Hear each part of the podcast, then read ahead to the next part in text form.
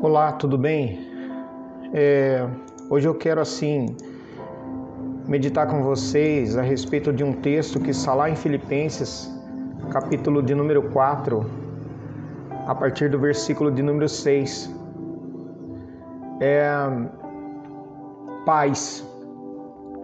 O que, que a gente fala sobre paz, né? Uma palavra tão pequena, né? Tão curta, com três, três letras e a gente tem tanta dificuldade em, em viver, tão fácil de, de pronunciar, mas tão difícil de viver. Filipenses diz assim: Não andeis ansiosos de coisa alguma. Em tudo, porém, sejam conhecidas diante de Deus as vossas petições pela oração e pela súplica com ações de graças. E a paz de Deus, que excede todo entendimento, guardará o vosso coração e a vossa mente em Cristo Jesus. A gente, quando olha para a carta, essa carta que Paulo escreve à igreja de Filipos, a gente fica pensando, né? Como que a gente vai conseguir conciliar é, a vida que a gente que a gente vive, né? As situações pelas quais a gente passa, a gente vai conciliar é, com a palavra paz. E me veio ao coração esse texto, né, quando ele fala é, nessa mesma carta, lá no capítulo 3, versículo 12, ele fala assim, ó. Não que eu já tenha recebido ou tenha já obtido a perfeição, mas prossigo para conquistar aquilo para o que também fui conquistado por Cristo Jesus. Irmãos, quanto a mim, não julgo havê-lo alcançado, mas uma coisa faço Esquecendo-me das coisas que para trás ficam e avançando para as que estão diante de mim, prossigo para o alvo, para o prêmio da soberana vocação de Deus em Cristo Jesus. Há quem diga que quando a gente fica com o excesso de presente, a gente vive, vive é, estressado, correndo para lá e para cá, e quando a gente vive com excesso de passado, a gente vive deprimido. E quando a gente vive com excesso de futuro, a gente vive ansioso. Então eu não sei qual tempo que você está vivendo. Se é o excesso de passado, deprimido o tempo todo, se é o excesso de presente, estressado o tempo todo, ou se é o excesso de futuro, ansioso o tempo todo. Mas a paz de Deus é o resultado da nossa paz com Deus. Porque Deus é a fonte de toda a paz.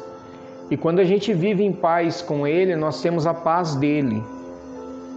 Por isso que ele fala assim: ó, uma coisa faço, esquecendo-me das coisas que atrás ficam. A gente fala assim, mas como que eu vou esquecer se o meu passado ele vive martelando na minha cabeça? Eu esquecer-se aqui, não é ignorar completamente o nosso passado, de forma alguma. Deus nos fez seres inteligentes. Não é isso.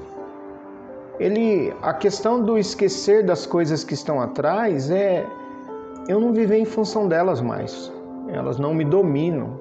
Elas apenas são objeto de pensamento e de raciocínio, de de como eu devo encará-las, né? E que, de, de que forma que eu devo encarar essas coisas? Eu devo encará-las como elas são, elas já ficaram no passado. Eu não consigo mais mudar nada disso, daquilo que ficou. Ele fala assim: é, eu esqueço-me delas, né? Eu, mas eu não apenas esqueço-me dela. Eu avanço para as que estão diante de mim. É fácil falar isso, né? Alguém pode falar.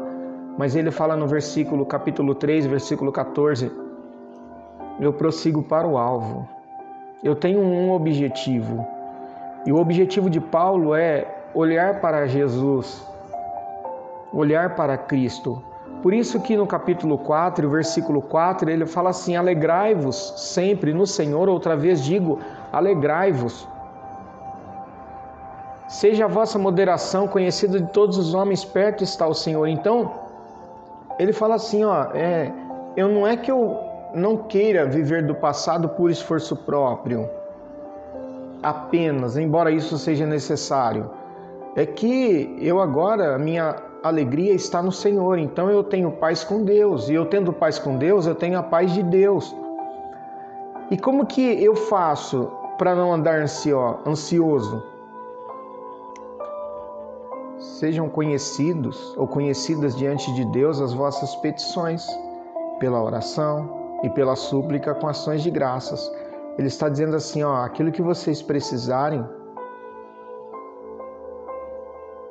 na tradução, uma tradução diferente que a tradução viva, é não se aflijam com nada. Ao invés disso, orem a respeito de tudo. Contem a Deus as necessidades de vocês.